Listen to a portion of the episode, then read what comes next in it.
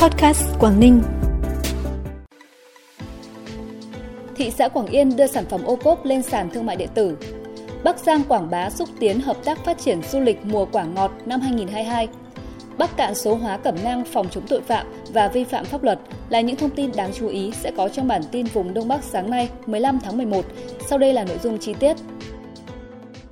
Thưa quý vị và các bạn, thị xã Quảng Yên, tỉnh Quảng Ninh hiện có 44 sản phẩm tham gia chương trình ô cốp, trong đó có 22 sản phẩm đạt 3 sao trở lên, 11 trên 12 sản phẩm ô cốp đã được đưa lên các sàn thương mại điện tử như voso.vn, portmart.vn, Lazada, Shopee, Tiki. Để mở rộng thị trường tiêu thụ, 6 tháng đầu năm 2022, thị xã đã hỗ trợ 5 đơn vị xây dựng website quảng bá, xúc tiến thương mại. Qua đó, nhiều sản phẩm ô cốp đã có mặt tại các thị trường trong và ngoài tỉnh, được khách hàng ưa chuộng. Thời gian tới, thị xã sẽ phối hợp với các cơ quan đơn vị trong và ngoài tỉnh cải tiến mẫu mã các loại sản phẩm ô cốp, tổ chức tập huấn, bồi dưỡng cho các chủ thể ô cốp để tiếp tục đưa sản phẩm lên sàn giao dịch điện tử. Theo dự báo của các cơ quan chức năng tỉnh Lạng Sơn, thời điểm từ nay đến cuối năm và đầu năm 2023 là vụ thu hoạch các mặt hàng hoa quả, nông sản, đồng thời cũng là dịp Tết Nguyên đán của hai nước Việt Nam Trung Quốc. Do vậy, nhu cầu trao đổi, mua bán hàng hóa xuất nhập khẩu để phục vụ sản xuất của các doanh nghiệp cũng như nhu cầu tiêu dùng của nhân dân hai nước sẽ tăng mạnh. Lượng hàng hóa xuất nhập khẩu có khả năng tăng cao và dồn về các cửa khẩu, để tiếp tục đảm bảo năng lực thông quan, thúc đẩy tối đa hoạt động xuất nhập khẩu qua cửa khẩu trên địa bàn, Chủ tịch Ủy ban nhân dân tỉnh Lạng Sơn vừa có văn bản yêu cầu các lực lượng chức năng tại khu vực cửa khẩu, ban quản lý khu kinh tế cửa khẩu Đồng Đăng Lạng Sơn, Ủy ban nhân dân các huyện biên giới và cơ quan liên quan tiếp tục tăng cường nghiên cứu trao đổi, hội đàm với cơ quan hữu quan phía Quảng Tây Trung Quốc để tạo sự đồng thuận, có giải pháp tháo gỡ những khó khăn vướng mắc trong thông quan hàng hóa xuất nhập khẩu và thống nhất giải quyết vấn đề phát sinh liên quan. Sở Văn hóa Thể thao Du lịch tỉnh Bắc Giang vừa ban hành kế hoạch tổ chức chương trình Du lịch mùa quả ngọt, khảo sát, tọa đàm, liên kết quảng bá, xúc tiến du lịch năm 2022 nhằm triển khai hiệu quả các nội dung thỏa thuận về chương trình liên kết phát triển du lịch giữa thành phố Hồ Chí Minh và 8 tỉnh Đông Bắc gồm Bắc Giang, Bắc Cạn, Cao Bằng, Lạng Sơn, Thái Nguyên, Tuyên Quang, Vĩnh Phúc, Quảng Ninh giai đoạn 2020-2025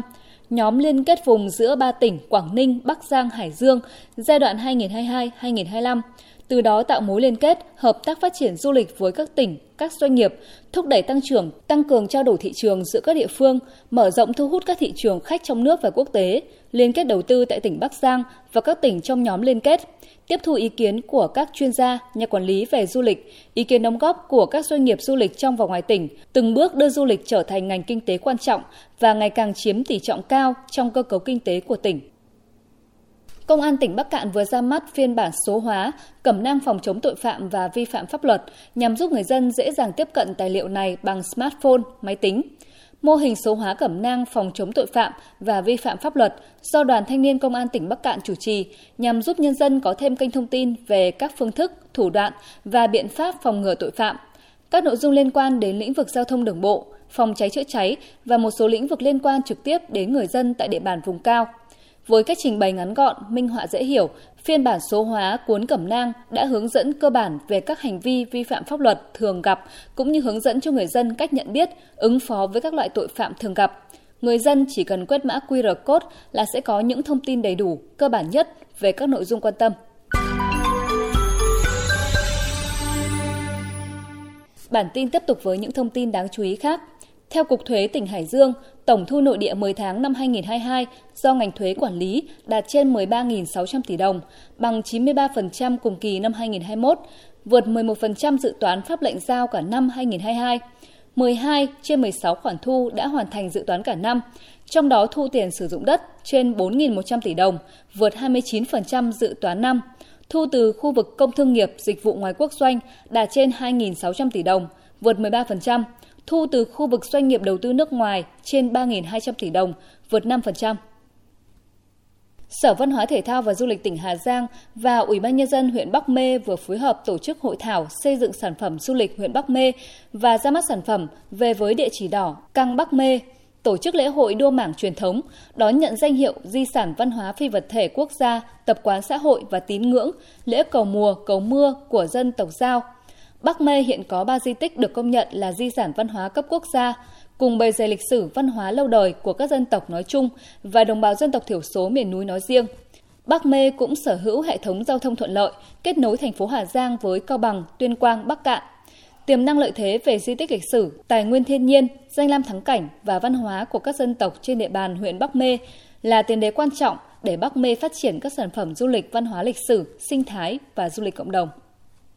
Tại thôn Khuôn Chú, xã Yên Nguyên, huyện Chiêm Hóa, tỉnh Tuyên Quang, Bộ Giáo dục và Đào tạo vừa tổ chức lễ khánh thành công trình nâng cấp tôn tạo di tích Bộ Quốc gia Giáo dục. Đây là cơ quan Bộ Quốc gia Giáo dục, nay là Bộ Giáo dục và Đào tạo, đặt trụ sở trong thời kỳ kháng chiến chống thực dân Pháp xâm lược từ năm 1951 đến năm 1954. Trong thời gian này, Bộ Quốc gia Giáo dục đã có những quyết sách, chỉ đạo quan trọng đối với toàn ngành, góp phần vào thắng lợi vẻ vang của cuộc trường kỳ kháng chiến của dân tộc. Ngày 17 tháng 1 năm 2006, di tích Bộ Quốc gia Giáo dục được xếp hạng là di tích lịch sử cấp quốc gia.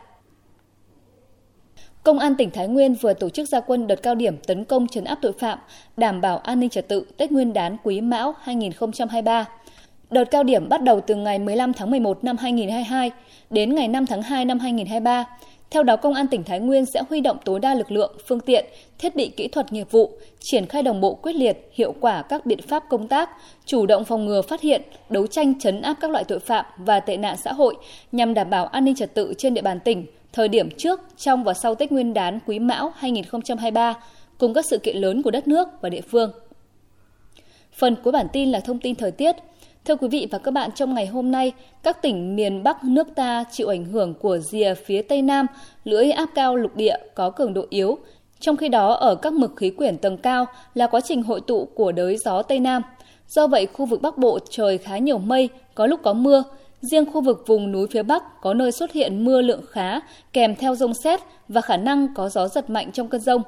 Về đêm và sáng sớm ở vùng Trung Du Đồng Bằng và ven biển, tiết trời hơi xe lạnh, Riêng khu vực vùng núi có nơi trời rét. Nhiệt độ thấp nhất toàn khu vực phổ biến từ 20 đến 23 độ, vùng núi có nơi dưới 16 độ. Ban ngày trời có nắng gián đoạn, đôi khi có mưa bất chợt, với nhiệt độ ban trưa dao động trong khoảng từ 27 đến 30 độ, có nơi trên 30 độ. Sau đó không khí lạnh tăng cường yếu và hội tụ gió trên cao vẫn hoạt động yếu, nên khu vực có lúc có mưa và nền nhiệt có xu hướng giảm nhẹ. Thông tin thời tiết đã khép lại bản tin podcast hôm nay. Cảm ơn quý vị và các bạn đã quan tâm đón nghe. Xin kính chào tạm biệt và hẹn gặp lại.